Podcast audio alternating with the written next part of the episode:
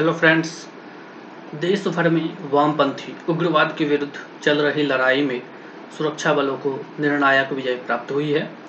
प्रधानमंत्री श्री नरेंद्र मोदी जी की वामपंथी उग्रवाद के खिलाफ ज़ीरो टॉलरेंस की नीति के परिणाम स्वरूप पहली बार छत्तीसगढ़ व झारखंड के बॉर्डर के बूढ़ा पहाड़ और बिहार के चक्रबंधा एवं भीम बाँध के प्रति अति दुर्गम क्षेत्रों में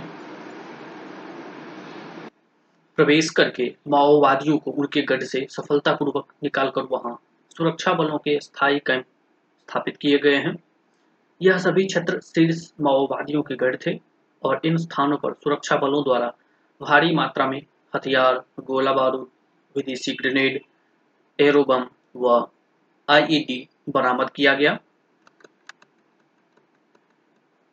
प्रधानमंत्री श्री नरेंद्र मोदी जी के नेतृत्व में इस निर्णायक सफलता के लिए केंद्रीय गृह मंत्री श्री अमित शाह ने सीआरपीएफ व राज्य सुरक्षा बलों को बधाई दी और कहा कि गृह मंत्रालय वामपंथी उग्रवाद और आतंकवाद के विरुद्ध ज़ीरो टॉलरेंस की नीति जारी रखेगा। साथ ही यह लड़ाई और तेज होगी।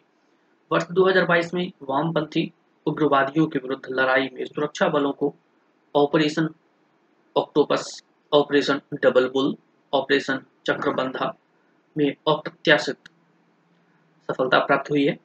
छत्तीसगढ़ में सात माओवादी मारे गए और 436 की गिरफ्तारी या आत्मसमर्पण हुआ है। झारखंड में चार माओवादी मारे गए और 120 की गिरफ्तारी, आत्मसमर्पण हुआ है। बिहार में 36 माओवादियों की गिरफ्तारी या आत्मसमर्पण हुआ। इसी प्रकार मध्य प्रदेश में तीन माओवादियों को सुरक्षा बलों द्वारा मार गिराया गया है।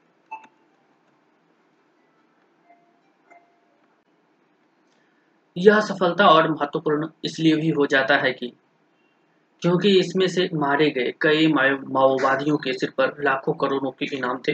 जैसे मिथिलेश महतो पर एक करोड़ का इनाम था। यह अभियान का अंतिम चरण में पहुँचना इस बात से साबित होता है कि 2018 के मुकाबले 2022 में वामपंथ उग्रवाद संबंधी हिंसा की घटनाओं में उनचालीस प्रतिशत की कमी आई है। सुरक्षा बलों के बलिदानों की संख्या में 26 प्रतिशत की कमी आई है। नागरिक हताहतों की संख्या में 44 प्रतिशत की कमी आई है। हिंसा की रिपोर्ट करने वाले जिलों की संख्या में 24 प्रतिशत की कमी आई है और इन जिलों की संख्या 2022 में सिमटकर सिर्फ़ उनचालीस रह गई है।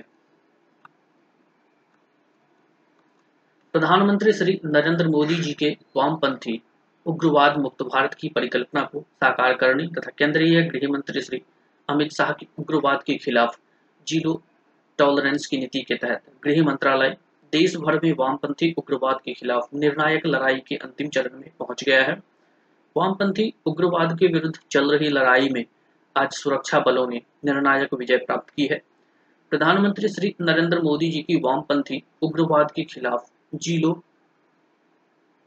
टॉलरेंस की नीति के परिणाम स्वरूप पहली बार छत्तीसगढ़ व झारखंड के बॉर्डर के बूढ़ा पहाड़ और बिहार के चक्रबंधा एवं बिहार, सॉरी, भीम बाँध के अति दुर्गम क्षेत्रों में प्रवेश करके माओवादियों को उनको गढ़ से सफलतापूर्वक निकालकर वहाँ सुरक्षा बलों के स्थायी कैंप स्थापित किए गए हैं। यह सभी क्षेत्र शीर्ष माओवादियों की गढ़ थे और इन स्थानों पर सुरक्षा बलों द्वारा भारी मात्रा में हथियार, गोला बारूद, विदेशी ग्रेनेड, एरोबम व आईडी बरामद किया गया। वर्ष 2019 से वामपंथी उग्रवाद के विरुद्ध एक विशेष रणनीति अपनाई जा रही है। केंद्रीय तथा राज्य सुरक्षा बलों तथा संबंधित एजेंसियों से संबंधित प्रयासों और चलाए गए अभियानों से वामपंथी उग्रवाद के विरुद्ध लड़ाई में अप्रत्याशित सफलता मिली है। इस निर्णायक सफलता पर केंद्रीय गृह मंत्री श्री अमित शाह ने सीआरपीएफ व राज्य सुरक्षा बलों को बधाई दी और कहा कि प्रधानमंत्री श्री नरेंद्र मोदी जी के नेतृत्व में गृह मंत्रालय, वामपंथी उग्रवाद और आतंकवाद के विरुद्ध ज़ीरो टॉलरेंस की नीति जारी रखेगा। साथ ही यह लड़ाई और तेज होगी।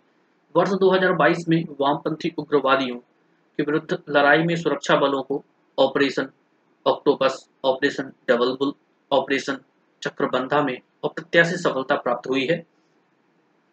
छत्तीसगढ़ में सात माओवादी मारे गए और 436 की गिरफ्तारी आत्मसमर्पण हुआ है। झारखंड में चार माओवादी मारे गए और 120 की गिरफ्तारी आत्मसमर्पण हुआ। बिहार में 36 माओवादियों की गिरफ्तारी आत्मसमर्पण हुआ। इसी प्रकार मध्य प्रदेश में तीन माओवादियों को सुरक्षा बलों द्वारा मार गिराया गया। यह सफलता और महत्वपूर्ण इसलिए भी हो जाता है क्योंकि इनमें से मारे गए कई माओवादियों के सिर पर लाखों करोड़ों के इनाम थे। जैसे मिथिलेश महतो पर एक करोड़ का इनाम था। केंद्रीय गृह मंत्रालय द्वारा इन अभियानों में तेज़ी लाने के प्रयासों के परिणाम स्वरूप बिहार से सिक्योरिटी वैक्यूम को समाप्त करने में सफलता मिली है। झारखंड तथा ओडिशा में भी सिक्योरिटी वैक्यूम को समाप्त करने में बहुत हद तक सफल हुए हैं। तथा इन राज्यों में वामपंथी उग्रवादियों के गढ़ों को ध्वस्त करते हुए सिक्योरिटी वैक्यूम को पूर्ण रूप से भर लिया जाएगा। इसी रणनीति को अपनाते हुए अन्य राज्यों में सिक्योरिटी वैक्यूम भरने की कार्य योजना है। हिंसा की घटनाओं और इसके भौगोलिक प्रसार दोनों में लगातार गिरावट आई है। इस अभियान का अंतिम चरण में पहुँचना इस बात से साबित होता है कि 2018 के मुकाबले 2022 में वामपंथी उग्रवाद संबंधी हिंसा की घटनाओं में उनचालीस प्रतिशत की कमी आई है। सुरक्षा बलों के बलिदानों की संख्या में 26 प्रतिशत की कमी आई है। नागरिक हताहतों की संख्या में चौवालीस प्रतिशत की कमी आई है। हिंसा की रिपोर्ट करने वाले जिलों की संख्या में 24 प्रतिशत की कमी आई है और इन जिलों की संख्या 2022 में सिमट कर सिर्फ़ उनचालीस रह गई है। अगर वर्ष 2014 से पहले की तुलना करें तो वामपंथी उग्रवाद की हिंसा की घटनाओं में 77 प्रतिशत की कमी आई है। वर्ष 2009 में हिंसा की घटना बाईस के उच्च स्तर से घटकर वर्ष 2021 में 509 रह गई है। हिंसा में होने वाले मृत्यु दर में भी पचासी प्रतिशत की कमी आई है। वर्ष 2010 में ये 1005 की उच्चतम स्तर पर थी, जिससे वर्ष 2021 में मृतकों की संख्या घटकर एक रह गई। और इनके प्रभाव क्षेत्र में खासी कमी आई है। इसके साथ ही माओवादियों के प्रभाव क्षेत्र में भी काफ़ी कमी आई है। वर्ष 2010 में छियानवे जिलों से सिकुड़ कर 2022 में माओवादियों का प्रभाव केवल उनचालीस जिलों तक सीमित रह गया है।